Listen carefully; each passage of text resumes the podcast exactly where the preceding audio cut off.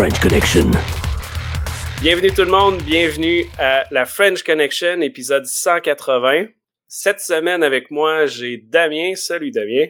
Hello! 180! Joyeux anniversaire! Bientôt 200, là. il va y avoir un vrai party, là, on va avoir du gâteau. Hein? Euh, je suis aussi avec Jacques. Bonjour tout le monde, j'espère que ça va bien. Et euh, retour de Richer. Salut Richer. Bonjour. Avec sa voix. Et euh, Steve dans l'espace. Bonjour, bonsoir la Terre. Il est en train de tomber de la navette euh, chinoise, donc on sait pas il va tomber où, puis il y a un délai de quelques secondes, donc euh, c'est ça qui est ça. Si on commence avec nos shameless plugs, euh, ben, toujours le Hackfest en novembre, on n'a pas de nouveautés encore, mais on espère en avoir. Les formations de Steve qui se continuent au séminaire de Sherbrooke. Le magasin du Hackfest avec du swag qui disparaît de plus en plus. Il va falloir faire des nouvelles commandes bientôt, mais c'est sur shop.hackfest.ca et la communauté du Hackfest sur Discord. Euh, si vous y êtes pas déjà, discord.hackfest.ca. Je pense qu'il y a plus que 1600 personnes maintenant et euh, quelques centaines d'actifs. Donc, c'est super le fun. Et euh, pour commencer, ben, je pense qu'on va commencer un petit peu local au Québec. Puis, Damien, tu nous feras un lien avec qu'est-ce qui se passe en France aussi sur ça. Mais passeport vaccinal, le Québec et plusieurs pays sont en discussion ou ont commencé à mettre en place. Euh, il y a deux éléments, en fait. Un qui est le passeport vaccinal euh, pour le voyage international. Donc, euh, je suis au Canada, je vais aller en France, est-ce que je dois avoir un passeport? Et le passeport vaccinal simplement pour la réouverture des villes, dans le sens que si je veux aller au cinéma, au restaurant, etc., le gouvernement du Québec est en train de parler de mettre en place un code QR qui n'est pas, euh, tant qu'à moi, une bonne idée. Puis on va mettre dans les show notes plein d'articles que moi et Steve avons passé dans les nouvelles pour dire que c'était un peu n'importe quoi. Mais le concept étant que quand on va se faire vacciner, on a une feuille qui dit euh, ben, j'ai été vacciné avec tel vaccin, telle date, etc. Et ils veulent transporter, de ce qu'on sait présentement, cette information-là dans un code QR. Donc, pas d'identité reliée, simplement vous avez été vacciné à telle date, etc ce qui peut être pratique, mais en réalité, ça ne l'est pas parce que, euh, puis il y a même des, exemples là, euh, qui démontrent le fait que c'est inutile, parce qu'un code QR, ça se copie trop facilement. Je veux dire, du papier aussi peut être frauduleux, mais l'effort, il faut, faut que tu ailles voler une copie, il faut que tu en fasses une copie exacte, euh, puis ça, ça demande beaucoup plus d'efforts puis de social engineering face à une personne versus juste un code QR que tu aurais copié de quelqu'un d'autre parce qu'il l'aurait diffusé sur Facebook. Et là, tu as 2000 personnes qui utilisent un code de référence pour rentrer partout et propager le virus parce qu'on s'entend, là, je pense c'est quoi, 80% des cas qui sont asymptomatiques. Donc, euh, même si le monde pense qu'ils l'ont pas, ils l'ont peut-être. Et c'est en Afrique qu'ils ont fait ça pour la fièvre jaune euh, en 2016. Et la résultante du code QR, augmentation des cas de fièvre jaune parce que tout le monde se copiait le code QR et diffusait ça, euh, diffusait le code pour rentrer partout et diffusait le virus, euh, évidemment, en même temps. Donc, euh, pas une bonne idée, mais ça pourrait être une bonne idée, dans le sens qu'il y a moyen de bien faire les choses. Euh, il avoir l'identité qui est reliée dans les informations du code QR, ton nom, puis des informations personnelles. Puis là, ben, juste dans le code de ton nom, tes affaires, tu arrives au restaurant, tu montes ta carte d'identité plus le code, puis là, ça fait du sens. Ça, je pense que ce serait peut-être la meilleure des solutions. Mais encore là, si quelqu'un prend une photo de ça, tu prends un screenshot, là, c'est des informations personnelles qui vont être diffusées. Puis l'autre méthode, ben, c'est d'avoir seulement un ID, un numéro dans le code QR qui à une base de données en arrière. Mais là, on tombe dans le concept que le gouvernement doit développer une solution sécuritaire que les restaurateurs doivent avoir un scanner qui vont aller chercher l'information. Euh, puis on sait la qualité de la sécurité informatique au Québec ou dans les gouvernements en général. On est pas mal à zéro. Je sais pas, euh, toi, Damien, euh, de ton bar, qu'est-ce que tu as entendu parler de ton côté pour les passeports vaccinaux, mais local, à l'intérieur de la France? Ça ressemble à quoi? Alors, ce qui est intéressant, c'est que par chez nous, en Europe, parce que ça avant tout une demande européenne. nous, on a la CNIL en France, qui est la Commission nationale informatique et des libertés, qui a mis quand même quelques réserves sur ce passeport, ou en tout cas a indiqué quelques éléments. D'ailleurs, je vais vous le partager pour que vous ayez une petite idée. Ils ont fait un message qui expliquait voilà comment véritablement. Alors, je vais vous l'agrandir pour que ça soit un petit peu mieux. Hop, ils ont clairement dit bon bah voilà, ok pour cette idée, mais on veut clairement que ça soit totalement anonymisé. On veut clairement que euh, ne soit pas la possibilité à quelques personnalités euh, économiques, marketing ou autres de pouvoir intercepter les informations. Et ce qui est intéressant, c'est qu'ils ils expliquent bien qu'il faut pouvoir garder le contrôle. Et euh, je vais être très honnête avec vous, garder le contrôle sur euh, des éléments comme ça, ça va être assez compliqué quand on voit déjà, comme tu le disais, hein, le partage. Hein, rien que déjà quand on voit le partage des papiers euh, pour dire oui, j'ai eu mon test PCR, j'ai eu le vaccin, etc.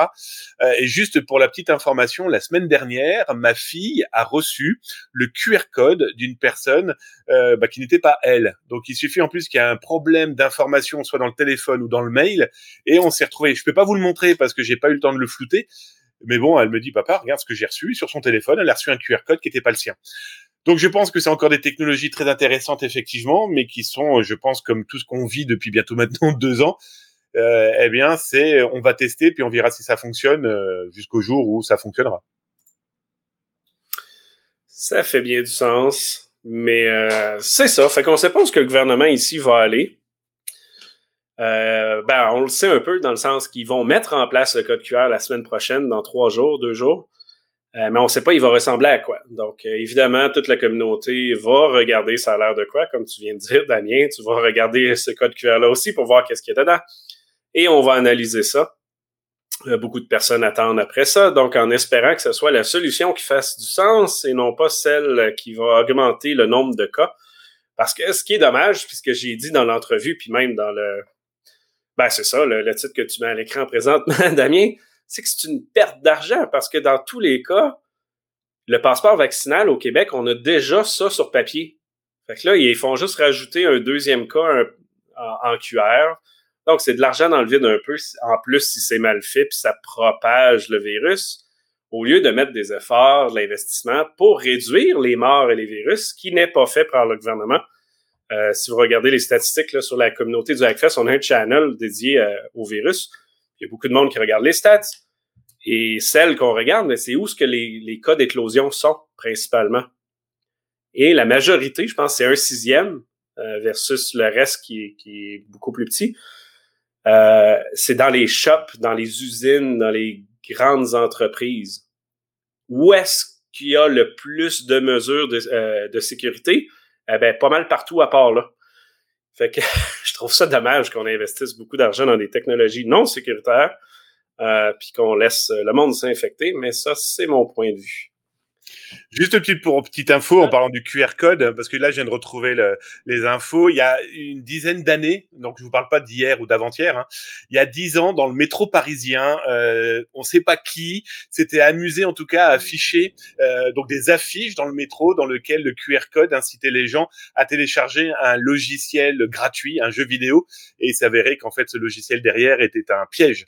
Donc le QR code n'est pas obligatoirement notre ami, surtout pour des populations qui savent pas s'en servir. Oui, tout à fait, parce que je veux dire, moi, on peut aller diffuser ça pour dire ah oui, utiliser mon code QR, finalement, ça, ça va vers un virus, etc. Steve, tu voulais ajouter un point? Oui, définitivement. L'idée aussi, euh, je le compare très étroitement avec l'utilisation, plutôt la diffusion de l'application COVID Alert. On a vu récemment, et pour dire la semaine dernière au Canada, comme quoi que très peu de personnes dans la population, surtout au Québec, ont utilisé cette application-là pour être capable de détecter s'ils étaient proches de quelqu'un qui était à risque, contrairement au reste du Canada et même ailleurs dans le monde. Donc, euh, ça n'a pas dépassé globalement au Canada le, euh, la seuil de 20% de la population qui se sont prémunis d'application et qui s'en servent. Et ceci dit, lorsqu'on est avec l'utilisation du code QR, j'ai pour dire euh, que pourquoi faudrait utiliser un moyen temporaire pour potentiellement exposer nos informations personnelles de façon Et c'est là qui est l'enjeu.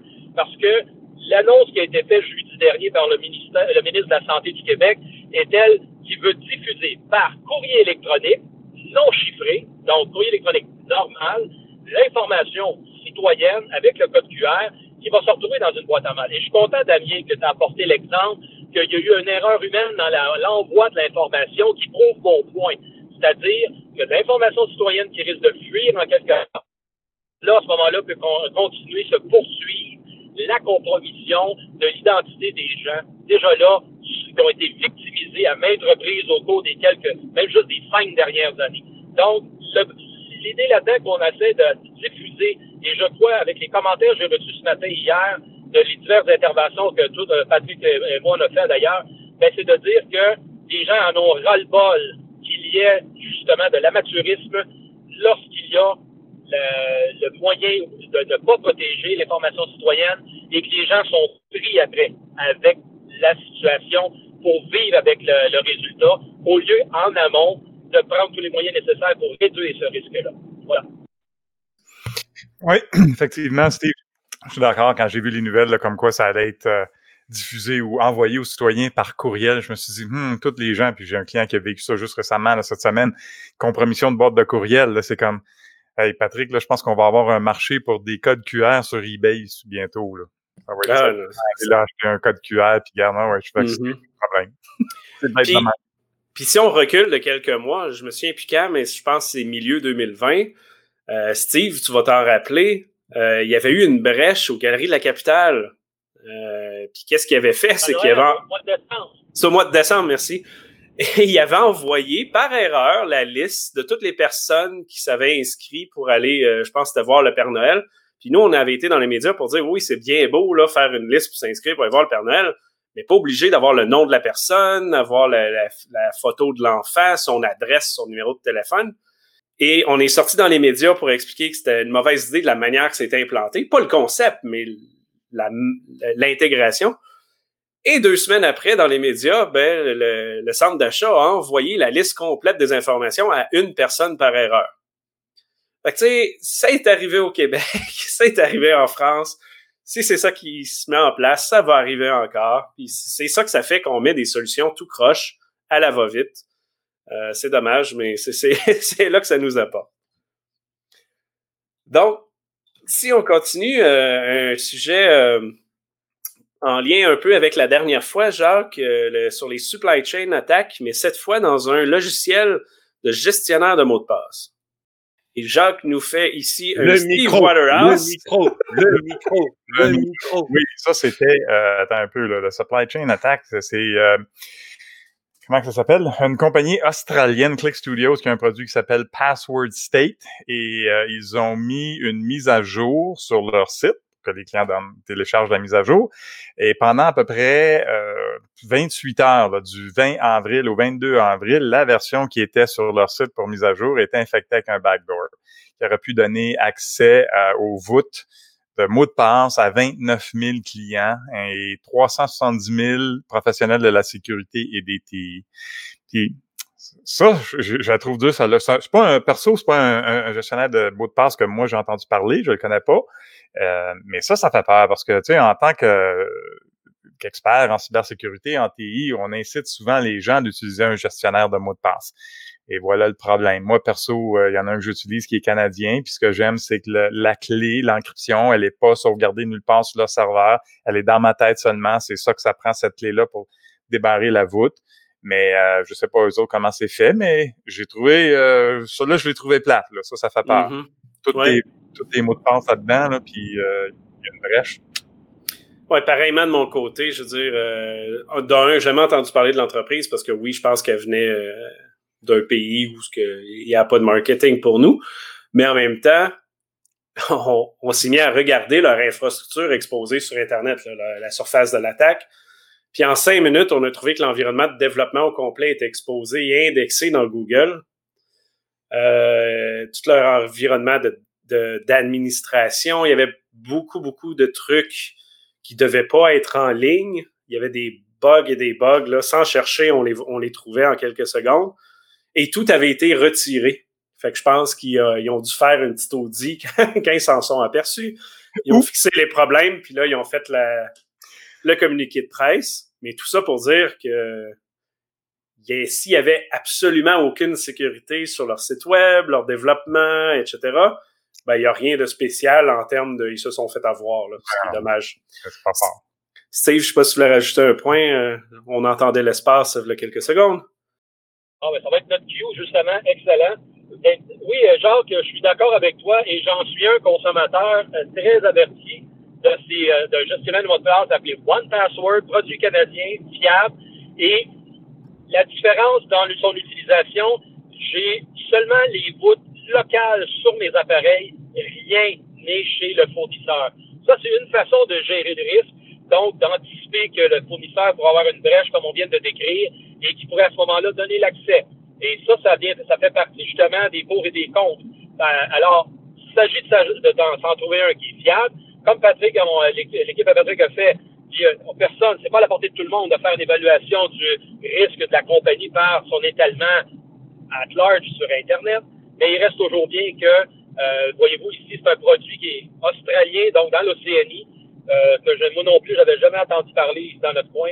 Donc, euh, restons avec des produits proches de chez nous, ça va être plus facile de travailler le risque euh, si jamais il y en a un.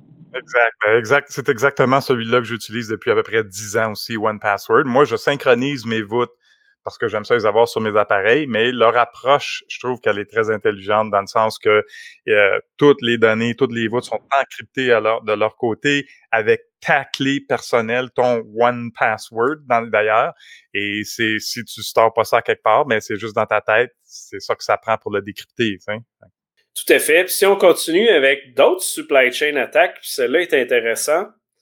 Euh, je veux dire, ça fait quoi, ça fait des dizaines qu'on doit parler dans les derniers mois presque, au début de l'année passée.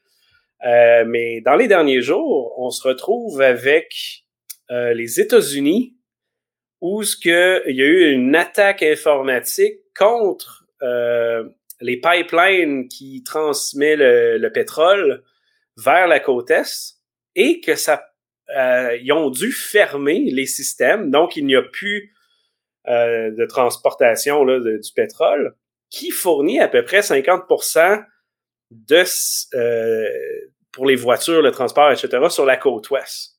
Donc là, on voit des impacts 100% réels de la vraie vie, qui peuvent avoir des impacts qui vont aller causer des morts, là, parce que là, c'est du transport de nourriture, euh, du transport de, de, médicaments, etc., qui peut être impacté si on n'a plus euh, euh, le moyen de transporter, euh, ben pas de transporter, mais que c'est les transporteurs aient du pétrole, du gaz pour se promener. Là.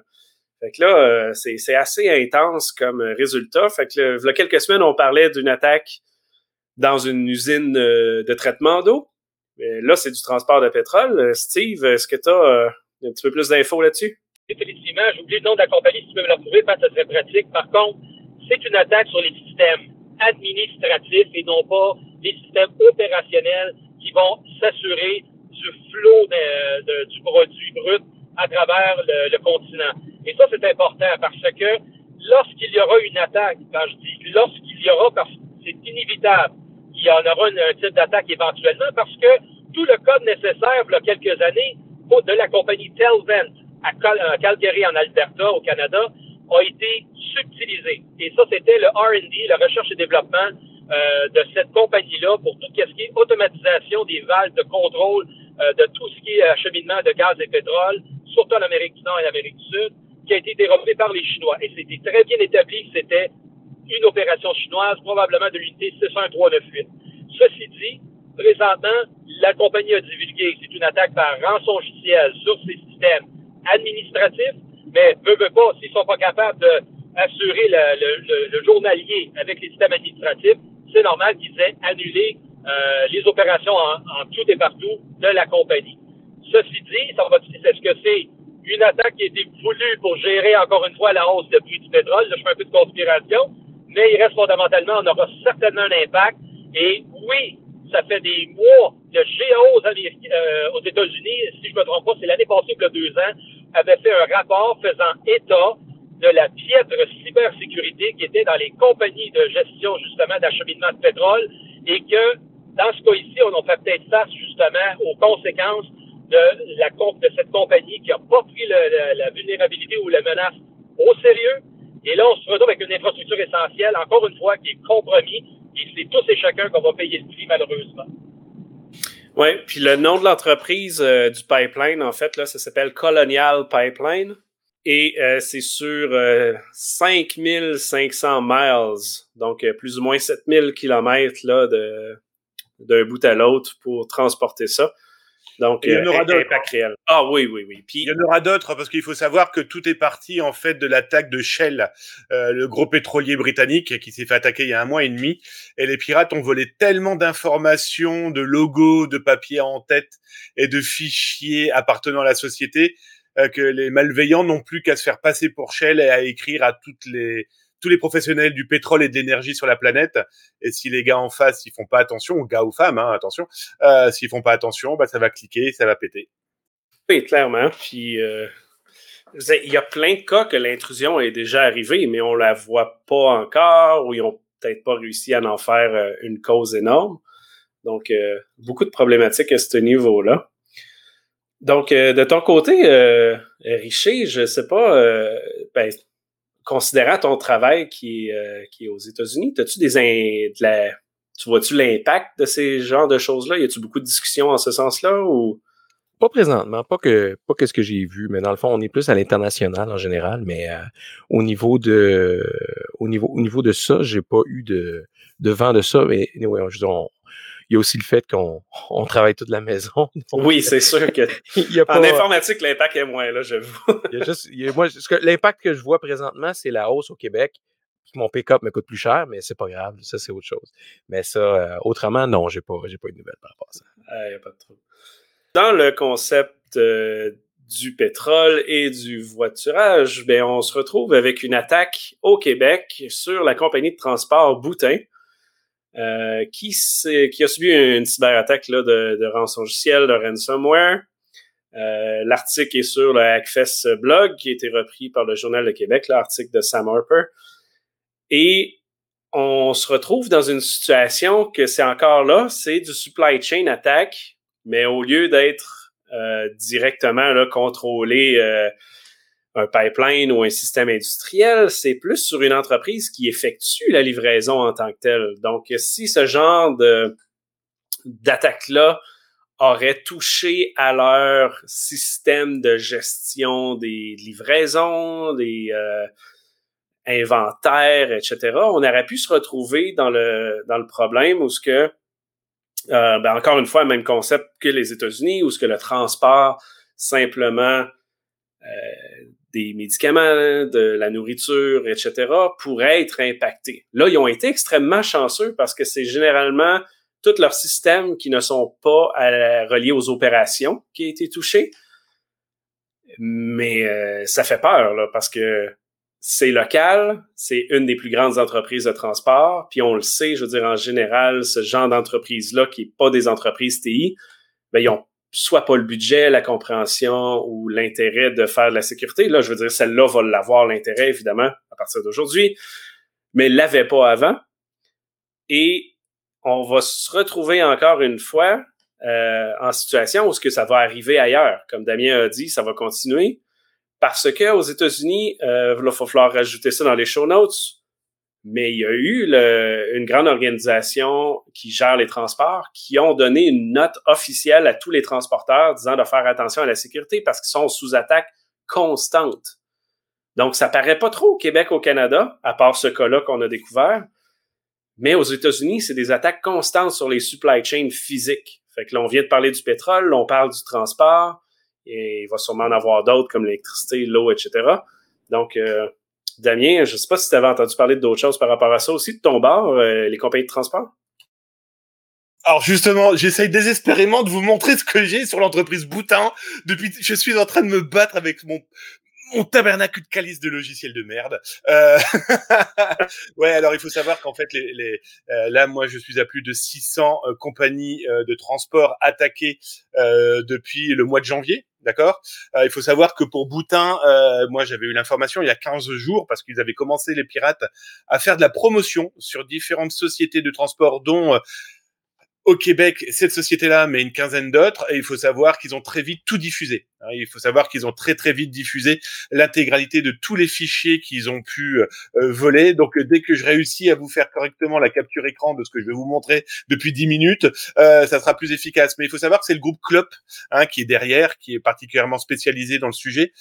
des pirates qui sont très drôles, façon de parler. Hein, c'est qu'ils n'hésitent pas à téléphoner en disant bon les gars, on vous a tout pété, on parle. Comme vous ne répondez pas à mes mails, et là là devant les yeux, bon je vais essayer de vous montrer ça plus concrètement, mais c'est ouais une quinzaine de fichiers euh, diffusés en quatre parties et dans lequel il y a toute la vie privée, personnelle et professionnelle d'une entreprise qui n'en demandait pas tant. Moi, ce qui m'inquiète, et comme on le dit souvent, hein, il va falloir aussi qu'on parle un peu des salariés hein, qui sont peut-être dans les mains des pirates.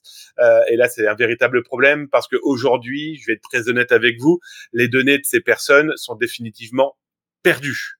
Et donc, ça veut dire qu'elles vont ressortir demain, dans 15 jours, dans 3 semaines, dans un mois, dans 6 mois mais aujourd'hui elles sont totalement perdues. Et si on ne protège pas à fond ces gens-là, mais quand je dis à fond, c'est pas cette petite assurance qu'on va leur permettre d'avoir pendant un an en leur disant ah vous avez ça, ça va vous protéger. Non non, il y a tout le reste qui a été volé. Et je pense qu'aujourd'hui les entreprises devraient avoir obligation de dire voilà ce qu'on nous a volé, euh, voilà véritablement le problème. Et puis ben en face euh, leurs employés, leurs partenaires il va falloir leur expliquer qu'aujourd'hui, il va falloir se mettre un blindage numérique plus qu'important parce que ben, aujourd'hui les pirates vont être capables de faire tout et n'importe quoi avec ça. Hein.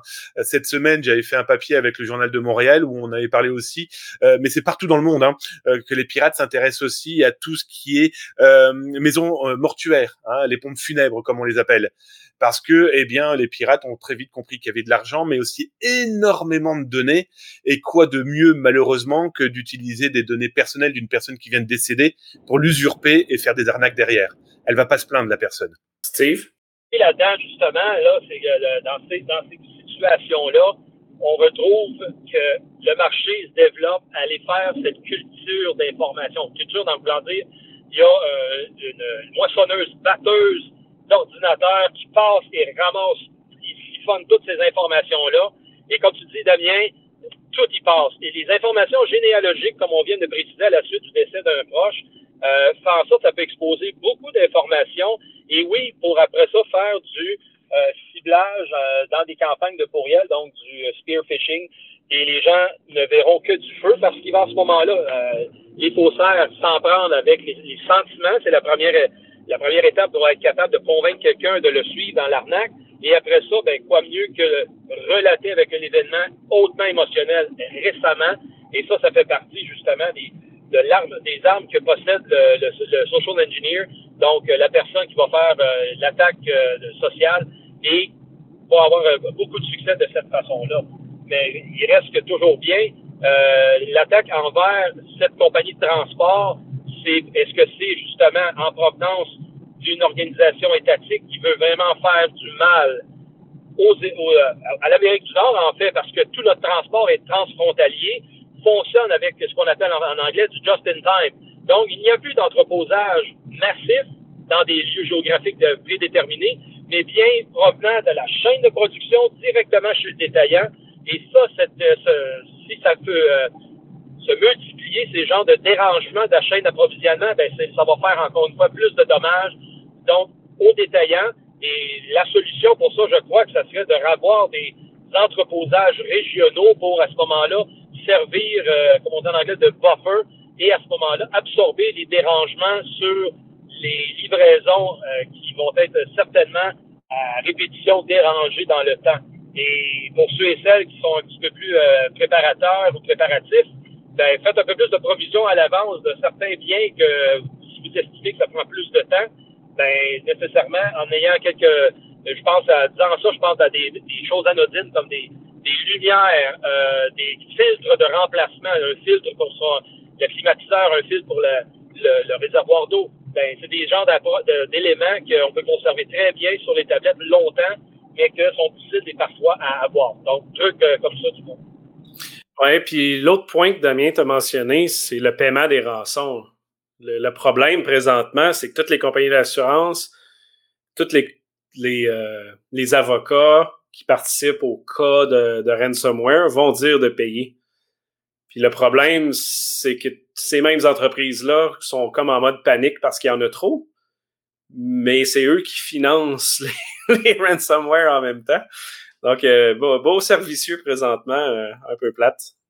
Il, faut, il faut savoir qu'en France, euh, on a l'ONSI, l'Agence nationale de sécurité des systèmes d'information, euh, dont son grand patron, euh, Monsieur Poupard, a justement euh, tiré la sonnette d'alarme en disant qu'il fallait peut-être que le législateur maintenant s'intéresse un petit peu plus à toute cette zone grise euh, mise en place euh, par justement les assureurs et toutes ces sociétés. On en a souvent parlé entre nous hein, de cybersécurité qui allez jouent un petit peu double jeu avec la société qu'elles sont censées protéger, mais aussi il faut un petit peu de business avec les de ransomware. Et en France, donc, l'ONSI, euh, par son patron, a demandé aux législateurs de commencer à regarder d'un peu plus près hein, ces zones grises. Et une semaine plus tard, l'un des plus gros assureurs euh, français euh, dédiés à ce sujet a décidé d'abandonner justement ces possibilités de payer ou de rembourser en cas d'attaque ransomware. Ouais, très bon point. Puis, euh, ben, on, on, verra ce que ça donne malheureusement. Euh, mais l'autre point euh, que les États-Unis ont fait là-dessus, c'est que certains endroits, c'est illégal de payer la rançon. Fait que ça, Ouais, aussi, ça aussi est en discussion au Canada de ce qu'on a su. Là, j'ai eu des brides d'une certaine conférence où ce que le CSI, euh, le service euh, de sécurité du Canada, euh, sont en discussion ou en tout cas en analyse de ces euh, possibilités-là. Ça me surprendrait que ça arrive au jour, mais euh, ça serait une, une bonne méthode. C'est sûr que l'impact est énorme pour certaines entreprises qui se font avoir. Évidemment, c'est ça l'enjeu. Mais ça viendrait bloquer ce type d'attaque-là parce qu'au final, s'ils n'ont pas d'argent jamais, il va falloir qu'ils changent de méthode. Mais là, euh, ça n'est juste sans fin. Je ne sais pas dans les statistiques de ton côté, Damien, c'est quoi, mais il y avait un article sur le web dans les derniers jours qui disait que 92% des ransomware que les personnes payaient ne retrouvaient pas la clé. Donc, ils n'avaient pas la décryption. C'est-tu vrai, ça? Ouais, mais c'est le problème, c'est que c'est très très compliqué. D'abord de savoir qui paye et qui ne paye pas. Euh, là, pour le moment, par rapport à ce que racontent les opérateurs de ransomware qui veulent bien parler, euh, à première vue, c'est 1 sur 10 qui ne paye pas. Après, la récupération de clés, c'est assez compliqué. Pourquoi? Parce qu'il y a de plus en plus de locations. Hein, on sait que les opérateurs de ransomware, comme Sodonicobi, Doppel, mais aussi plein de nouveaux. Hein. Il y a le Renzo, il y a LVMH qui vient de sortir, etc. Euh, là, il y en a plus de 70 groupes. Hein. Moi, j'en surveille plus de 70. Euh, dans les 70, euh, c'est que de la location. Donc après, bah, la manipulation, elle peut être facile. Hein. Celui qui loue le ransomware, c'est souvent celui qui a la main sur les clés, qui a la main sur le service après-vente. Il suffit d'un bug, hein. il suffit d'une panne, et puis du coup, bah, plus personne n'a la clé. Il suffit de voir ce qu'ont font les autorités. Hein. Dernièrement, avec Emotet, on sait très bien que, par exemple, on n'a pas eu du tout d'informations une fois que euh, l'opérateur de Netwalker, par exemple, hein, un Québécois, Tabagat Calice, euh, a été arrêté. On ne sait pas du tout si les autorités ont alerté les entreprises qui étaient encore dans les mains de ces pirates informatiques. Alors, est-ce que les autorités ont trié les papiers, ont trié les documents, ont trié les lingots, mais est-ce qu'ils ont alerté? Ça, on n'en sait rien, parce qu'il y a aussi un gros problème dans ce business des ransomware, c'est le silence. Hein. Comme on dit, le silence est d'or, mais aujourd'hui, alerter, c'est sauver les autres quand même. Oui, mais en passant sur exact. Emotet, euh, le 26 mai dernier, le- les policiers ayant saisi la tête du euh, donc le commandement et contrôle des motets ont envoyé le script pour désactiver toute instance des motets qui sont en opération. Est-ce que tout le monde a vu qu'il n'y a plus d'opération des motets ou il y en a encore euh, selon vous? Non, non, tout est arrêté. Hein. La- la- la- le FBI avec les autorités des Pays-Bas, euh, fin mai, là, hein, on fait, on peut, on fait le petit clic euh, qui est censé avoir nettoyé euh, plusieurs centaines de milliers, si ce n'est de millions, euh, d'ordinateurs qui avaient été infiltrés. Donc là, à première vue, Emotet, euh, pour le moment, en tout cas, cette version-là, c'est terminé. C'est d'ailleurs pour ça que des, des anciens bots qui avaient plus ou moins disparu parce que plus cher, parce que moins technologiques, sont, sont réapparus comme des sauvages. Hein. Effectivement, j'ai lu qu'il y a des rechercheurs qui ont dit qu'il n'y a aucune activité maintenant sur les serveurs C2 des. Euh, je pense que c'est justement ce dimanche dernier qui ont, ils ont distribué un DLL qui était censé être une, une façon de mettre à jour Emotet, mais finalement, ce que ça faisait, c'est que ça désinstallait le logiciel, ça arrêtait le service, et il y a plusieurs qui ont confirmé là, que c'est mort, là, cette affaire-là. La, la, la ville de Whistler au BC, euh, Canada, qui était aussi frappée par un ransomware, euh, Jacques. Ben oui, j'ai vu ça euh, d'ailleurs hier. Puis euh, juste pour revenir sur un point, là, on mentionnait est-ce que les gens payent encore? Je venais juste de voir, puis je l'ai pas en avant de moi, là, je viens juste de voir un rapport qui disait que ici en Amérique du Nord, c'était à peu près 20-22% des compagnies qui payent les ransomware. Puis j'ai j'ai toujours eu pour mon dire, moi, que tu sais, si les si les pirates, si les cyber méchants ne jouent pas fair. Tu sais, dire, on s'entend, c'est du crime. Mais s'ils veulent continuer que ça marche leur affaire, ben faut qu'il y ait une certaine, je me sens en guillemets, honnêteté de leur part. Que si tu payes, je vais les supprimer tes fichiers. Je vais te donner la clé. Parce que sinon, c'est ça qui arrive. Là, c'est tout le monde dit, ben oui, là, t'as beau payer, tu auras pas tes fichiers. Fait que, tu sais, c'est une drôle de game, cette affaire-là. Si les pirates jouent pas comme il faut, ben, si, ils, se tirent le, tapis en dessous de leur propre pied, à mon avis. Là. Oui, mais, c'est la balance aussi, tu sais, parce que des fois, ils peuvent avoir des jeux politiques de dire cette compagnie-là, on la payera, on leur donnera jamais rien. Mais hmm. si la majorité du pourcentage, ils le donnent, ils peuvent avoir tellement de contrôle là-dessus. Mais c'est un très bon point. Euh, que effectivement, on sait qu'il y a eu beaucoup de municipalités. D'ailleurs, dans la liste que, que, Damien montrait tout à l'heure de, de Klopp, il y avait Durham euh, d'Ontario qui était là. Ouais, ouais. Euh, il y a eu plusieurs municipalités, surtout l'Ontario, sont faites frapper fort, je trouve, dans la dernière année ou deux. Mais là, le 28 euh, avril, ça a été la ville de Whistler. un matin, ils sont arrivés, puis sur le site web de whistler.ca, ça disait que le site est sous construction, désolé. Puis là, ça donnait un, adresse Onion de Tour pour aller euh, chercher des informations. Puis ceux qui sont allés, ben ils voyaient un chat avec le cyber méchant qui disait ben on a encrypté toutes vos données. Là, présentement, il n'y a pas beaucoup d'informations sur c'est quoi, qu'est-ce qui est arrivé, c'est quelle, c'est quelle attaque. En, tout cas, moi, j'ai rien trouvé. Euh, puis il y a encore des, il y a encore des investigations qui se font à savoir si c'est vrai ou non. Là, le cyber méchant, il dit, hey, moi, j'ai, recueilli plein d'informations, j'ai 800 gigs de données de vos affaires, puis là, si vous payez pas, je vais publier ça vite, puis j'ai des informations de vos citoyens, j'ai des mots de passe, des noms d'usagers, puis toutes sortes d'informations financières. Puis euh, si vous payez pas, dans cinq jours, là, moi, je commence à publier. Mais il y a aucun, ils n'ont pas en date trouvé de preuve que effectivement, là, c'est une game ou non, c'est sérieux ou non. Euh, fait que là, à, matin, je suis allé sur le site de whistler.ca. Si vous y allez, vous allez voir là, que euh, tous les services sont encore arrêtés. Il y a beaucoup de nouvelles de la part de la municipalité de Whistler qui dit qu'ils sont en train en investigation. On prend ça sérieusement. On ramène les choses en ligne très tranquillement là, pour être certain que nos choses sont vraiment propres. Mais là, la, la, grosse, le gros enjeu là-dedans, c'est est-ce que vraiment ils se sont fait voler des données? Eux autres, ils disent 800 gigs, là, mais à date, euh, ils ont, ils ont de la misère à trouver des preuves qu'effectivement c'est le cas. Mais on sait jamais, le jour au lendemain, il peut y avoir des choses publiées. une des choses que la ville fait, c'est qu'ils disent aux citoyens, ben faites attention si vous savez des téléphones de quelqu'un qui dit on est de la ville, puis on cherche ça, puis parce que c'est pas vrai que la ville appelle pour euh, pour avoir de l'information comme ça. Là. Puis il y, a certains citoyens qui ont déjà rapporté qui ont reçu des appels bizarres. Là. Bon, il faut savoir que euh, les pirates, hein, euh, surtout les opérateurs de ransomware, comme que je le disais tout à l'heure, ils sont de plus en plus loués hein, par des gens qui infiltrent les serveurs, qui lancent le, le, la bombe entre guillemets, et après la collecte, elle est toujours là. Il y a toujours, toujours, toujours de la collecte de données parce qu'aujourd'hui ils sont tellement dans un marketing malveillant. Je vais essayer de vous faire une capture écran là si je peux me reconnecter sur mon autre machine. Mais aujourd'hui, on en connaissait donc le chiffrement payé pour déchiffrer vous rendre les machines. On connaissait payer si vous ne souhaitez pas diffuser. On connaissait payer sinon on fait vente aux enchères. Maintenant, il y a payer, enfin maintenant, ça fait maintenant un an et demi, mais payer sinon on lance en même temps un DDoS.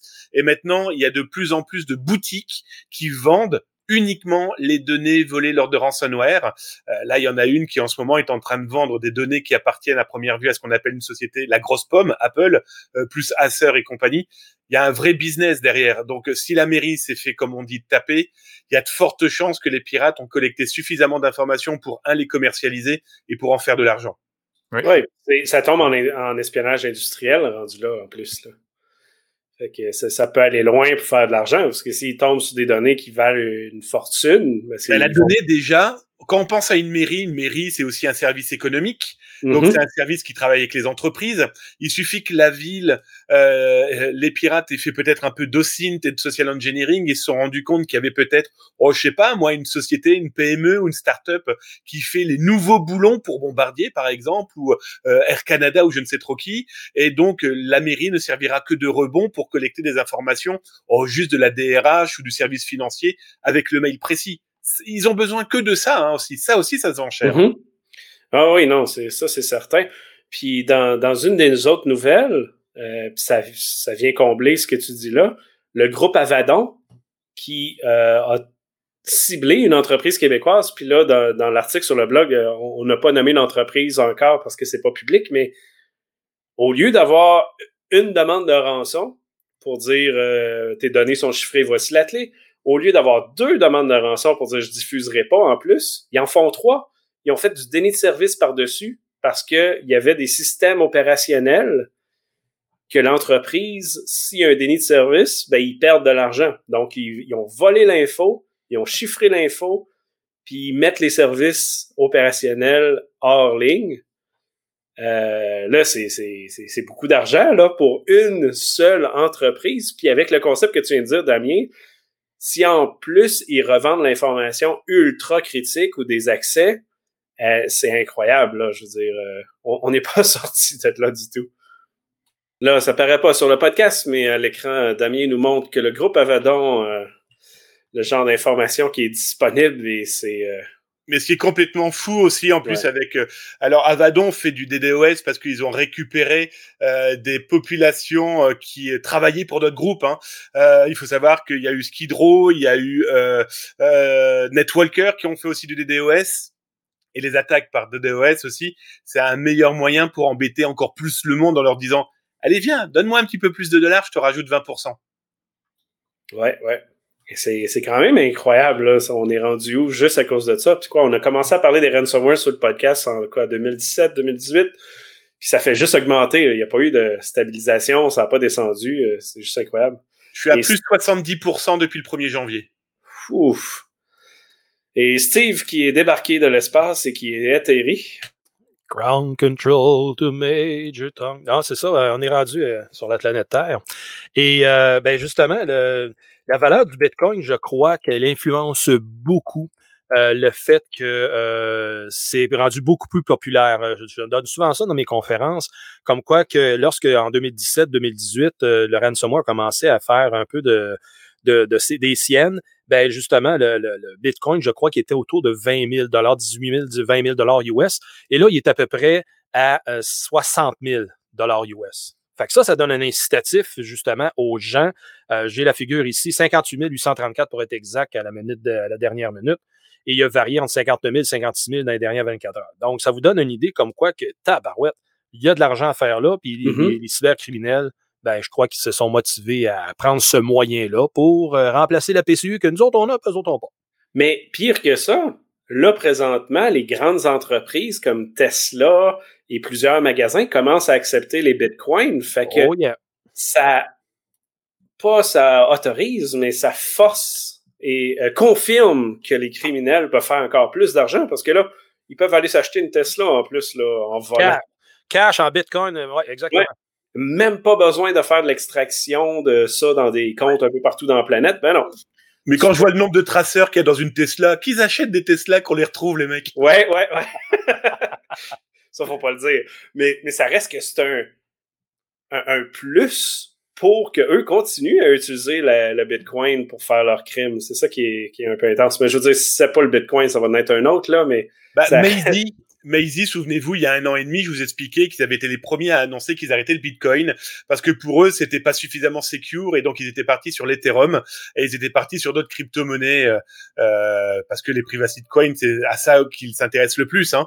Euh, pour la petite info, il y a un groupe euh, Lorenzo qui est apparu la, la semaine dernière qui eux se font payer aussi. Alors ça, ça m'a fait totalement délirer. Ça prouve un peu le, la mentalité de certains et peut-être aussi la jeunesse de certains de ces petits malveillants. Ils veulent se faire payer en carte de Amazon. ben, c'est mieux que des cartes du Saint-Hubert, si tu veux, je te dis. Bonjour, je voudrais 30 millions en carte Amazon, s'il vous plaît, merci.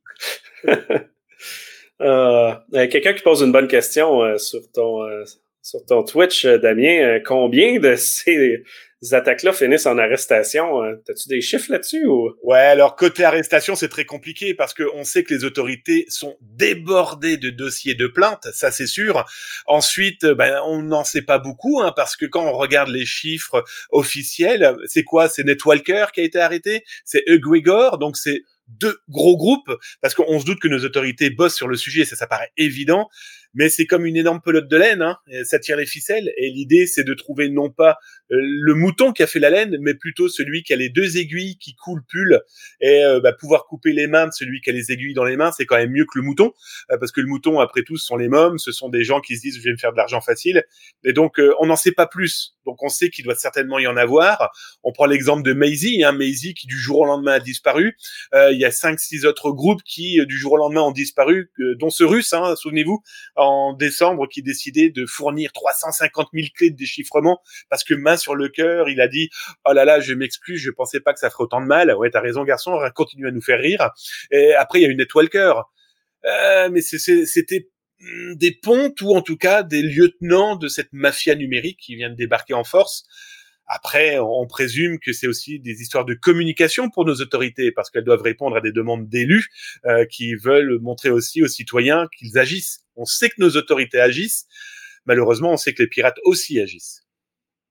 Un autre sujet qui continue, puis là, j'ai hâte de voir si les États-Unis vont agir de la même manière. Euh, mais après les serveurs Exchange vulnérables, genre qu'on parle des SharePoint vulnérables, est-ce que le gouvernement va aussi aller patcher ceux-là? quand j'ai vu la nouvelle, Patrick, j'ai pensé à toi, Steve, tellement tout de suite, là, parce qu'on a parlé la dernière fois, là, que justement, tu sais, de l'FBI qui rentre pour patcher les, ou, fermer les, les backdoors, les shells qui, qui restaient encore sur des serveurs Exchange parce que les, les administrateurs de réseau ne patchaient pas assez vite. Et puis là, oui, là, là ce qui commence, c'est des attaques contre des serveurs SharePoint. Puis, ça prend avantage d'un exploit CVE 2019-0604.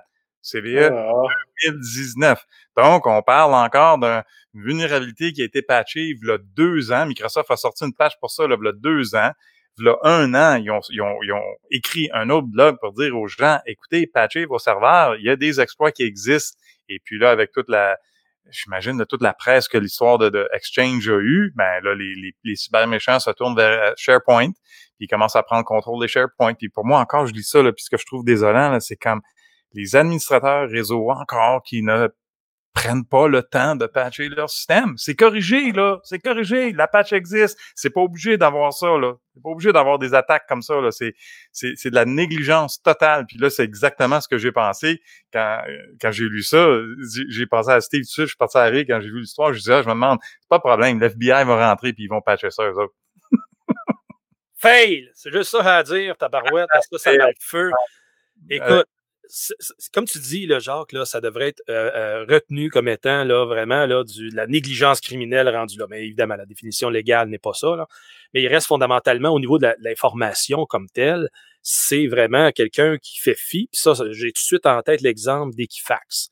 Quand ils se sont fait rentrer dedans avec une vulnérabilité qui avait été divulguée cinq mois avant, qu'on était frappé le Canada dans les premières instances, euh, quatre jours après sa divulgation mais il reste que Equifax n'avait rien vu de venir. Je sais pas pourquoi, comment est-ce qu'ils ont pu faire leurs affaires, mais ça naît justement une idée comment est-ce que des grandes entreprises comme des petites ignorent la menace. Et ah. quand je parle ignore, on, est juste là, nous autres, on est cinq peddlers ici, là, on, on écoute l'information, on se tient au courant, c'est notre métier. Puis je peux comprendre dans les compagnies, il y en a qui sont engagés pour entretenir les systèmes. Eux devraient être au courant de ces nouvelles-là parce qu'ils devraient être plugués comme nous sur le podcast et plugués sur d'autres sources d'informations similaires mais qu'ils le font pas. Et là, ils se retrouvent devant un fait accompli, malheureusement, et euh, on est... pris encore devant l'étau. C'est pas. Euh, tu sais, Steve, moi, je vois ça là, comme c'est pas. Euh, c'est pas parce qu'on est expert en cybersécurité qu'on est au courant des nouvelles. Là. Pour moi, ça fait partie de l'hygiène de TI. Là, de, voilà, la cyberhygiène, exact quotidien de tenir à jour tes systèmes. Puis là, quand j'entends du monde, ah, mais c'est compliqué. Ben oui, mais il y a des conséquences, tu le fais pas, là. c'est ta job sais, imagine être un CIO d'une entreprise là, qui se fait attaquer son, ses serveurs SharePoint puis toutes ses données, puis, puis là, parce que tes gars font pas leur job, c'est quand voyons donc, moi, je m'excuse, je n'ai pas de tolérance pour ça. Alors, c'est pour ça. Et moi, je, je, serais à la place des, des, des, législateurs, je commencerais à penser vraiment à des conséquences légales Absolument. pour des négligences, tu sais, vraiment, là, comme on vient de citer. Là.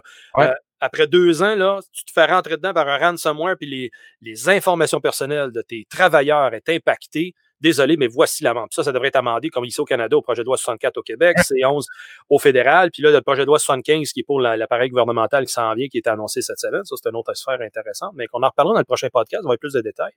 Mais euh, ça, autrement dit, je crois que, et je ne sais pas si vous êtes d'accord avec moi, les législations font, prennent des actions le présentement et commencent à réaliser là, le, euh, qu'il faut mettre des barrières, il faut mettre des balises, c'est-à-dire pour euh, vraiment aider les gens. Puis je crois avec ces, euh, ils sont pas parfaites évidemment ces lois-là, mais ces lois-là, lorsqu'ils seront reçus, ben déjà là, ça va donner un autre ton sur la conséquence de la négligence. Mais t'admets que c'est triste qu'on a besoin de légiférer les gens pour qu'ils fassent leur travail.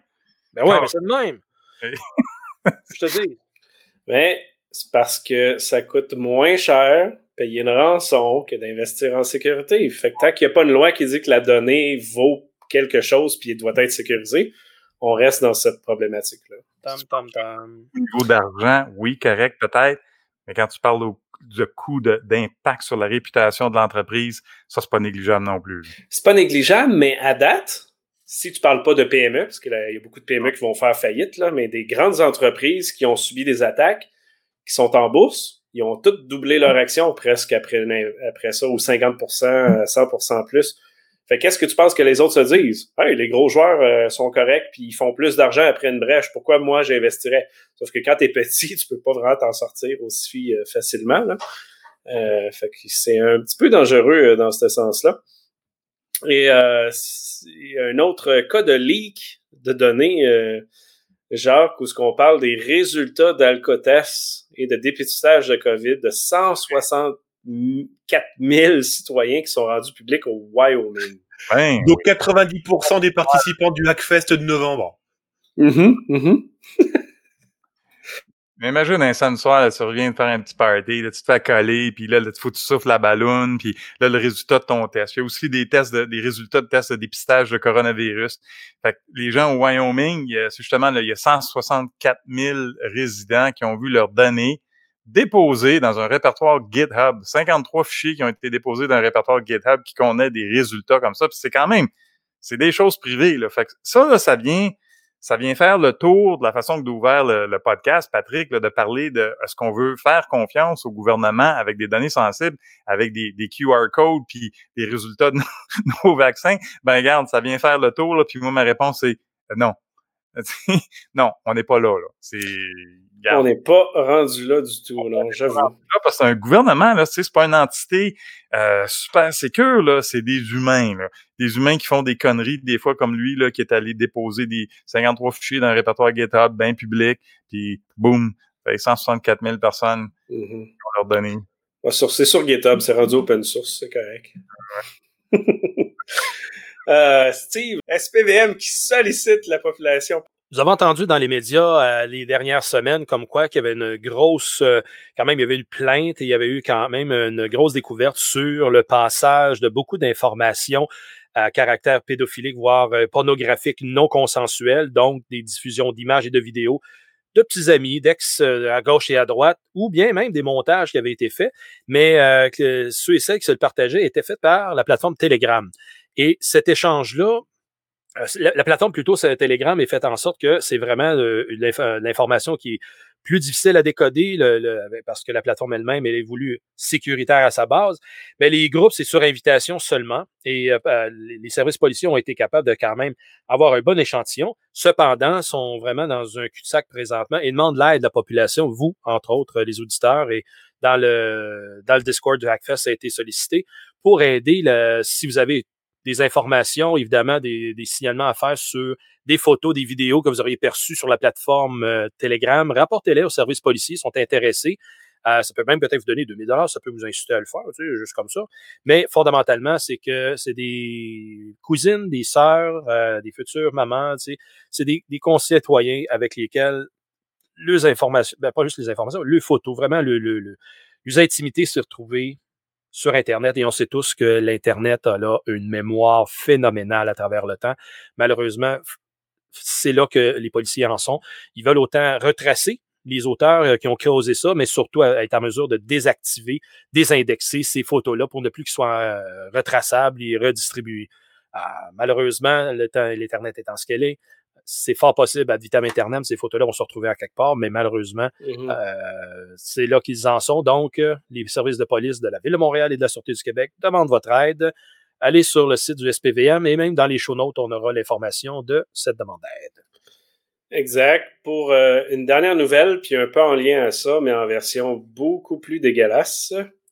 Mais je dis c'est quand même une bonne nouvelle dans un certain sens. Le site web où il y a de l'abus euh, d'enfants a été shut down, a été fermé. Mais l'affaire, c'est qu'il y avait à peu près un demi-million d'utilisateurs de ce site-là. C'est là qu'on voit la pandémie de Zark.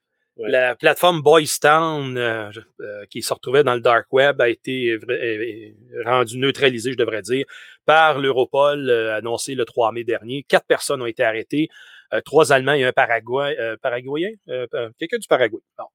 De ça, un, un, travail quand même assez demandant fait par la, la police d'Allemagne, donc le, la police incluant aussi le, le, néerlandais, la police néerlandaise, la, de Suède, l'Australie, la GRC ici et le ICE et le FBI aux États-Unis.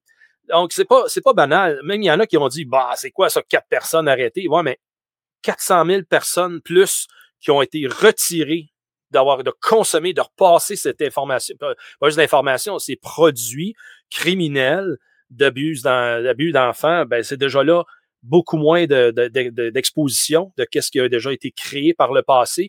Et euh, certainement ils vont être en mesure d'aller retracer progressivement d'autres pistes parce qu'à chaque fois qu'il y a des interventions dans des milieux comme ça criminels, ben, ils ont des ils ont des indices de avec qui ils ont communiqué parce que les plateformes évidemment transpirent l'information et de cette manière-là, ben, ils vont être en mesure possiblement d'aller en éteindre, pour pas dire désactiver beaucoup d'autres. Je le souhaite. Félicitations aux services policiers. Bon travail. -huh. Moi, yes. ce qui me fait, ce qui me fait terriblement peur, c'est que je sais pas si vous, si on commence à calculer, mais 500 000 utilisateurs. C'est quand on pense au Canada et au Canada complet, c'est là, je viens de trouver le chiffre, c'est 60 000 prisonniers en prison.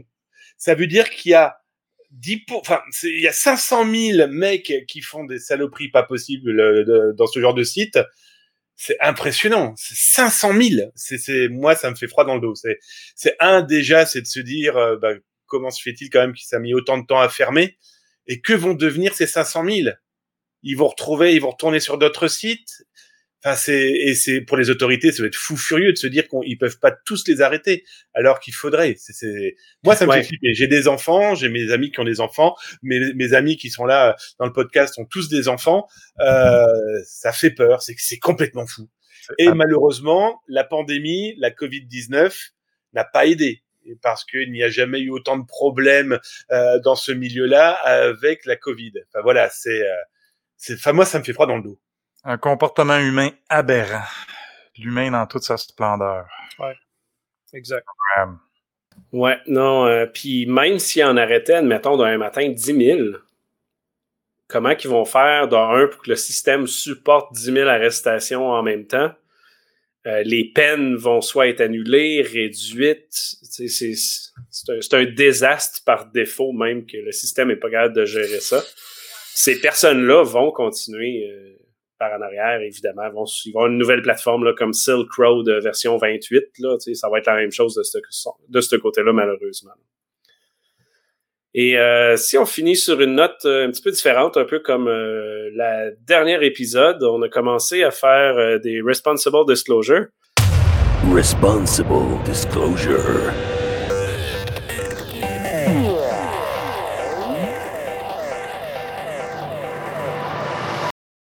Et euh, je partager même à l'écran pour euh, le Twitch en cours, mais euh, je, je mettrai le lien sur les show notes. Mais j'ai posé la question sur LinkedIn, est-ce que vous aimeriez ça, vous, si un chercheur en sécurité trouve une vulnérabilité et vous l'envoie? Puis là, ben, évidemment que le sondage que j'ai fait est totalement biaisé parce que 90% de mon réseau est des personnes en sécurité informatique, donc ça fonctionne pas vraiment. Euh, 98% disent oui, tu sais, je veux dire, ça n'a aucun sens. Mais la discussion qui a euh, été euh, dans le reste du thread est intéressant. Et si ce sujet-là vous intéresse, tout le monde, euh, allez participer à la discussion. Je suis vraiment intéressé à ça. Mais je pense même que ça va faire un, bel épisode spécial à ce sujet-là. Euh, je sais pas, messieurs, c'est quoi votre euh, point de vue sur la diffusion d'informations? Euh, quand on trouve un bug en entreprise, est-ce qu'on doit les contacter ou on les ben, laisse? Moi, ça fait bientôt 25 ans que je fais ça avec le protocole ZATAZ. Euh, bah, c'est du pile ou face. Hein. J'ai aidé, moi, plus de 78 000 entreprises francophones à corriger des fuites, des problèmes de cybersécurité. J'ai eu deux problèmes avec la justice sur 78 000. Mais il suffit de tomber sur le malhonnête, il suffit de tomber sur celui qui veut vous faire taire. Vous savez, les trois petits singes, je ne dis rien, je ne vois rien, je ne sais rien. Euh, moi, je le vois en Europe, je le vois en France. Euh, si l'entreprise a envie de dire que le lanceur d'alerte est en fait un pirate, pour elle se défausser de son problème, ils le font sans aucun problème. C'est très, très, très compliqué. Donc, tant que le législateur prendra pas la chose au sérieux, tant que le législateur continuera à écouter les lobbying divers et variés, et puis il y a aussi des sociétés de cybersécurité euh, avec une certaine, certaines épaules qui n'aiment pas les lanceurs d'alerte. Après tout, ces vilains petits lanceurs d'alerte qui font ça gratuitement, et ils leur bouffent les petites graines, hein, ils leur bouffent leur mandat, ils leur bouffent les dollars, les euros. Euh, ouais, puis ont l'air niaiseux quand ils ont déjà eu le mandat aussi. Hein. Ça, je l'ai eu, puis je me l'ai fait dire sur certaines que j'ai euh, disclosées. Euh, L'entreprise qui est en arrière, que tu aucune idée qui travaille là. Oh, par hasard, euh, tu reçois des contacts. Ouais, mais tu sais, euh, telle entreprise n'a pas aimé que tu as trouvé un bug. J'ai même déjà eu un problème quand j'étais payé en mandat dans l'entreprise pour trouver des bugs parce qu'ils ont engagé une équipe de pentest qui, elle, n'avait pas trouvé aucun bug parce que cette super entreprise que vous pouvez aller voir sur mon Twitter, le premier euh, pin item, sont des incompétents. Fait que, tu sais, c'est vraiment poche. Ouais, c'est combien ça? C'est 5 sur 5 Steve Waterhouse. On a reversé ça. Hein. C'est le 5 était le plus d'impact. Euh, mais non, c'est vraiment moche. Attends, Steve, euh, oui, il fallait que je te montre, évidemment, l'image qu'on parlait tantôt. Euh, attends un petit peu. T'aurais pu attendre après, là, c'est pas grave. Non, non, non, on va faire ça vite. Un petit peu, parce que là. Euh, et puis, ça va être sur le site web, évidemment. On a une belle petite image ici euh, que tu peux voir. 5 sur 5 Steve Waterhouse. Euh, donc, vraiment intéressant. Ouais, mais mon visage sympathique, ça marchera pas ton affaire. Il faudra que je te trouve une, une image de mes anciennes images de sergent. ça va oui, mais attends, attends, attends, c'est pas fini parce qu'on a aussi, si c'est relié à un gouvernement, on a on a un Eric Kerr qui est aussi euh, disponible, euh, qui Damien est notre euh, la personne qui s'occupe du de la sécurité au gouvernement du Québec, principalement. Mais ça reste que même la situation actuelle, on, fait quoi? Parce que faut, faut quand même les rapporter, les vulnérabilités. puis, puis celle que je veux mentionner ce mois-ci, elle a été rapportée il y a un an euh, quand la COVID a débuté, le gouvernement du Québec a mis en place une solution pour gérer tous les cas euh, de COVID, une base de données pour ce que les, euh, les, médecins ou peu importe qui aillent rentrer les informations dedans pour que ça puisse se partager. Parce qu'il faut le dire, là, tout était en fax avant, ça aussi on en a parlé. Euh...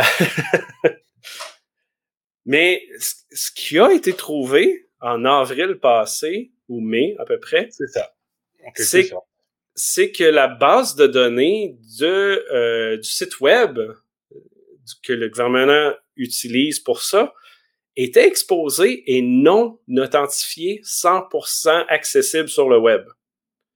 Donc, euh, si on n'avait pas rapporté ça aujourd'hui, euh, c'est sûr que quelqu'un l'aurait trouvé. parce que, je veux dire, c'est un lien dans le web. Tu vas sur la page web, tu regardes le code source, tu as le lien de la base de données qui est là. Euh, évidemment, le lien sera dans, les show notes. Mais au final, cette base de données-là, en faisant une seule requête dans un browser, retournait toute la liste des médecins, des patients, etc. Mais on l'a trouvé avant qu'il commence à l'utiliser. Donc, euh, je suis quand même content qu'il ait patché ça. Euh, le seul problème, c'est que l'URL est encore disponible, mais il est authentifié. Fait que si vous faites une requête dessus, c'est tout le temps un 403, 401. Là. Et Pat, tu, tu dirais-tu c'est la même situation que le TAL, le tribunal administratif du logement? Ben, c'est pire parce que le, tribunal administratif, euh, qu'on a été dans les médias récemment pour ça, c'est que c'est la base de données, légalement, ça doit être public. Fait que eux ont un champ de recherche pour dire, ben voici tous les codes de, de logement où il y a eu des problèmes. Mais c'est un numéro de, dossier que tu peux simplement incrémenter ou décrémenter. Fait que tu fais un petit script, ce que le journaliste a fait, puis il y a eu la liste complète de tous les fichiers du Québec en problématique là, au tribunal. Euh, et ce n'était pas juste les résolutions, c'était le nom de la personne, son adresse, euh, son courriel, son cellulaire, tu sais, toutes les informations qui sont là, qui en un clic à peu près, en quelques minutes, donnaient la liste complète. Là, le problème, c'est que cette base de données de COVID, en une requête, c'était comme une injection SQL parce que la BD était accessible au complet. Donc, en faisant une requête disant retourne-moi la table des patients, ben, tu avais la liste de tous les patients au complet avec leurs données complètes. Une chance à ce moment-là, c'était vide, mais aujourd'hui, euh, c'est quoi là? C'est 3 millions de personnes euh, qui ont passé par des tests, euh, des doses, fait qu'ils doivent avoir de la donnée dans ça. Évidemment, on ne sait pas exactement ce qu'il y a dedans. Mais tout ça pour dire que la divulgation responsable, je pense que c'est très utile. Mais comme Damien a dit, si tu pognes la personne qui t'en veut puis qui va te poursuivre en justice, ça va être le cas. Puis on l'a eu, je pense, c'était en Nouveau-Brunswick ou à Nova Scotia, euh, Steve, où ce que quelqu'un avait trouvé des documents du gouvernement comme ça, avait fait un WGET, donc euh, simplement ramasser un index, là, un répertoire euh, qui affichait tout le listing des fichiers. L'avait téléchargé puis s'est fait poursuivre. là, la communauté complète InfoSec du Canada envoyé des courriels, les médias, etc., ils ont abandonné la poursuite. Mais au final, c'était un étudiant qui était même pas en sécurité, qui travaillait juste en informatique, qui avait trouvé ça, puis qui l'avait rapporté et qui s'avait fait poursuivre. Exactement. C'est un jeune en 2018, euh, par curiosité, là, alors qu'il a seulement 19 ans, ben, qui a été sur un site de, si je me trompe pas, d'une municipalité de pas loin d'Halifax, puis qui s'est fait euh, ramasser avec 5000 pièces d'information, puis encore là, c'est la structure du site web à la base qui n'était pas sécuritaire. Fait que, non, là-dessus, exactement. Là, veut dire, euh, ça, a, ça a un très bel exemple que les autorités civiles, encore là, ils se défendent par une loi, mais une loi n'excuse pas, encore une fois, l'incompétence d'avoir ne pas avoir fait correctement le travail de protéger l'information citoyenne. Puis moi aussi, je suis d'accord à 100 là, que euh, le jeune n'aurait jamais dû se faire accuser. Au contraire, félicitations, merci, tu as travaillé pour ta, ta, communauté, puis euh, viens travailler. travailler gratuitement en plus. Ah oui, viens travailler pour la ville à la place. Tu sais. Ça, c'est une des questions dans le LinkedIn. Euh, quelqu'un a dit, je me souviens plus du détail, mais a parlé de paiement. Puis moi, j'ai posé la question, est-ce que toutes les, les disclosures devraient être payées? Parce qu'au final, c'est de la job gratuite. Exact. Puis évidemment, ben là, tu as le Déjà dire merci. Ouais, c'est ça. dire merci. Voilà. C'est déjà beaucoup. Euh, tu as le merci, tu as du swag, tu as des stickers, tu as plein d'affaires qui peuvent arriver par la suite. Ben, tu sais, si tu dis merci, par exemple, c'est un aveu. Fait que là, ils veulent pas s'avancer puis avouer comme quoi que, hey, on était vulnérable, puis là, ben, tu l'as trouvé, merci. Tu sais. Ça, ça, je peux comprendre qu'ils sont très réticents à venir de l'avant puis avouer. Puis ça, sont rares. Rares sont ces organisations-là qui jouent à livre ouvert, puis euh, souvent, encore là, quand on raconte des histoires, je pense, il y a la STM récemment, là, euh, de mémoire, l'an passé, mois de novembre, qu'ils ont joué franc jeu, ils ont ouvert les livres, ils ont laissé savoir aux gens qu'est-ce qui se passait, euh, jusqu'à un certain niveau, on s'entend. Mais il mm-hmm. reste qu'ils ont, ils ont fait la divulgation, autrement dit, ils ont rapporté l'incident, puis ils les gens informés. Fantastique, c'est ça qu'on les gens, ils s'attendent. Et si on, il y a une gestion d'incidents comme Molson Coors, qu'on est toujours sans nouvelles depuis un mois, depuis le, le ransomware, entre guillemets, qu'ils ont eu comme attaque, ben, ça donne encore le ton de la sécurité par l'obscurité. Ça a plus sa place. C'est un peu, euh, Patrick, c'est un peu euh, ce que j'ai eu comme, feeling quand j'ai lu l'histoire de, Transport Boutin, c'est que je trouve ça noble de leur part de vouloir partager leur expérience. Ça m'a rappelé beaucoup ce qui est arrivé à Équipement Marquis à Sherbrooke ici au mois d'octobre. Eux autres aussi, ils ont été dans les médias, ils ont dit, écoutez, on s'est fait voler 120 000 pièces canadiens. C'est pas une joke. Prenez ça au sérieux, les gens. Là. Fait que des gens comme ça, moi, je leur lève mon chapeau d'être transparent comme ça. Mm-hmm. Mm-hmm. on s'est fait avoir. On a eu une, un faire là quelque part, mais regarde, c'est vrai, là, ces histoires-là. Parce que les gens, en général, ils le savent. C'est une question de temps avant qu'une organisation soit attaquée et compromise, malheureusement. Fait que, au lieu de rire du monde et de dire non, non, non, tout est correct, on s'organise, le, monde le regarde, on dit, voyons, arrête de rire de nous autres. Fait que c'est pour ça que euh, un bouteille transport, il va avoir le respect de tout le monde. Puis, euh, hey, hein, félicitations, vous avez pris les choses en main, puis euh, vous êtes en affaires encore, on fait affaire avec vous autres. me semble, ça, c'est, ça, c'est, moi aussi, je, respecte oui, mais le, le, concept de transparence pour aider les autres, ça a beaucoup d'importance, là, parce que l'intelligence de cette information-là, le threat intelligence qui est pas partagé, ça vaut rien. Exact. Ça s'embrouille le- ça s'embrouille à la fin, tu sais? C'est ça, parce que tu sais, le concept, là, euh, pas le concept, mais les attaques sur euh, les, les compagnies de transport. Là, on- oui, t'as Boutin. Mais là, les 25 autres au Québec qui font ça, hein, ils sont-ils au courant? C'est ça qui manque. Et, tu sais, on a eu des compagnies d'assurance au début puis à la fin de l'année passée. Euh, y a- oui, ils se parlent entre compagnies d'assurance, mais c'est plus que ça. Il faut que ça aille plus loin que ça. Euh, Damien, tu nous dis que tu as une petite exclusivité live qui vient d'apparaître? Bah, disons que je, vous savez que j'aime bien sortir de mon sac à malice quelques informations euh, signées par votre serviteur Tabernacule de Calice français. Euh, Il y a maintenant, ouais, mais, eh, ce gros mot-là, sans déconner, je vais m'en faire un t-shirt. mais, mais plus sérieusement, euh, il y a une dizaine de jours, je tombe sur la discussion de Pirate Informatique qui me parle du site euh, Job Seeker, hein, un site qui est dédié à l'emploi, et il commence à discuter en disant qui veut un échantillon? Et ben, je vais vous le montrer, hein, profitons-en. Un échantillon de 13 millions euh, d'Américains et de Canadiens. Donc la base de données fait plus de 7 gigabits. Euh, donc moi j'ai contacté JobSeeker hein, pour en savoir plus, pour savoir s'ils étaient au courant. Euh, J'attends toujours une réponse. Donc les lanceurs d'alerte ne sont pas obligatoirement des gars euh, qui sont des professionnels de l'informatique ou des, des gens comme vous et moi qui sont des spécialistes de la cyberintelligence. Euh, non, en face on a des gens qui, comme les trois petits singes, je ne vois rien, je n'entends rien et je ne dis rien. Pendant ce temps-là, cette base de données en 10 jours est déjà euh, diffusée une bonne vingtaine de fois. Au départ, elle était à vendre, maintenant elle ne l'est plus. En attendant, les, les informations qu'il y a dedans, ça va du nom au prénom, passant par le mail, les numéros de téléphone, les différents contacts. Euh, ça se vendait au départ 100 dollars. Aujourd'hui, à la pièce, on a maintenant des gens qui sont peut-être euh, chez des, je sais pas moi, euh, qui travaillent dans des sociétés importantes et qui peuvent être contactés maintenant avec des informations qui fuitent un petit peu comme le Niagara. Puis tu fais mention justement que c'est pas toutes les euh, voyons, c'est pas tout le monde qui, travaille dans le milieu. Et euh, présentement, euh, Sam Harper qui, qui fait des articles pour la Hackfest, puis euh, un peu comme toi, en journaliste indépendant comme ça, est sur un cas où ce qui a trouvé une compagnie québécoise qui est présentement sous attaque, il les a contactés pour dire êtes-vous au courant? Exactement c'est ton approche que tu viens de prendre. Et la réponse a été ah ben j'ai vérifié puis on n'a pas de on n'a pas de machine qui est encryptée. Mais c'est pas ça la vérification qu'il faut faire. Fait que là, euh, il, y a, plus de communication en cours, là, on peut pas donner plus de détails. Mais ça reste que pour une entreprise qui a pas de, de connaissances de sécurité, le seul, la seule vérification qu'ils ont faite avec cette, cette question-là a été d'analyser tous les serveurs et les postes pour regarder est-ce qu'ils sont présentement sur rançon logiciel. Le problème des rançons logiciels, on en a déjà parlé, Damien, c'est que l'intrusion est de 3 à 12 mois d'avance et à un moment donné, après l'exfiltration, là, ils vont faire le, chiffrement. Sans parler des responsables au sein de l'entreprise. Euh, je vais prendre un cas que j'ai vécu il y a 15 jours. Euh, une DRH se fait attaquer, l'informatique est clairement infiltrée avec de l'exfiltration de données parce que ça on l'a su après. Et elle, elle a fait quoi? Elle a fait disparaître l'attaque en remettant un backup donc il y avait plus de traces du tout de nulle part. Et quand justement on les a contactés en disant euh, il commence à y avoir un petit peu de fuite de données de vos clients et de vos employés, ah ben non, nous on n'a pas eu de cyberattaque. Nous regardez tout va bien. Bah oui, tu m'étonnes, ils avaient tout écrasé. Et puis après ils ont pleuré en disant ah ben on n'a plus de moyen de contacter les pirates. Bah non, tu m'étonnes, t'as effacé tous les fichiers. wow.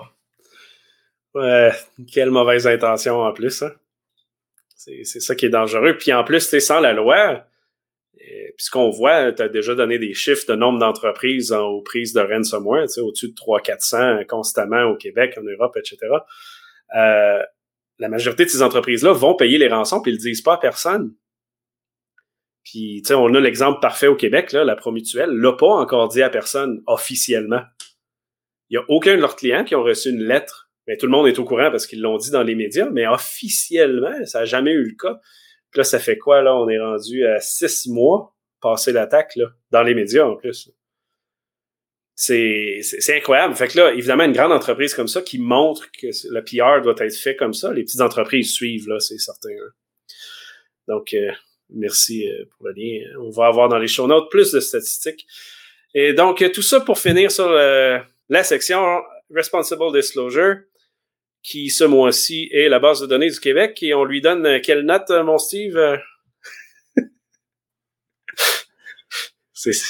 Tu me prends au dépourvu. Je oui, je sais. Non, mais je connais pas encore la, la façon de l'évaluer. euh, Le plus de risques, c'est 5 sur 5. Puis évidemment, c'est du gouvernement, fait que c'est des Eric Kerr. Fait qu'on va lui donner un 5 sur 5, Eric. Flash fait un tableau pour ça, pour euh, pas se faire- Oui, oui, oui. oui, oui. Donc, euh, ça ressemble à ça pour ce mois-ci. Merci tout le monde. Prochaine fois, plus de vulnérabilité à discuter aussi. Évidemment, sûrement des centaines de ransomware à discuter encore. Et euh, peut-être du positif, là, euh, à un moment donné.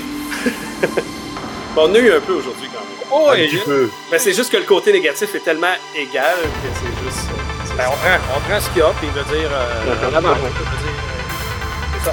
On essaye. Yes. Ben, merci tout le monde. Tchuss! Ciao, Patrick. Force et courage. Over and out. Yes. The French Connection.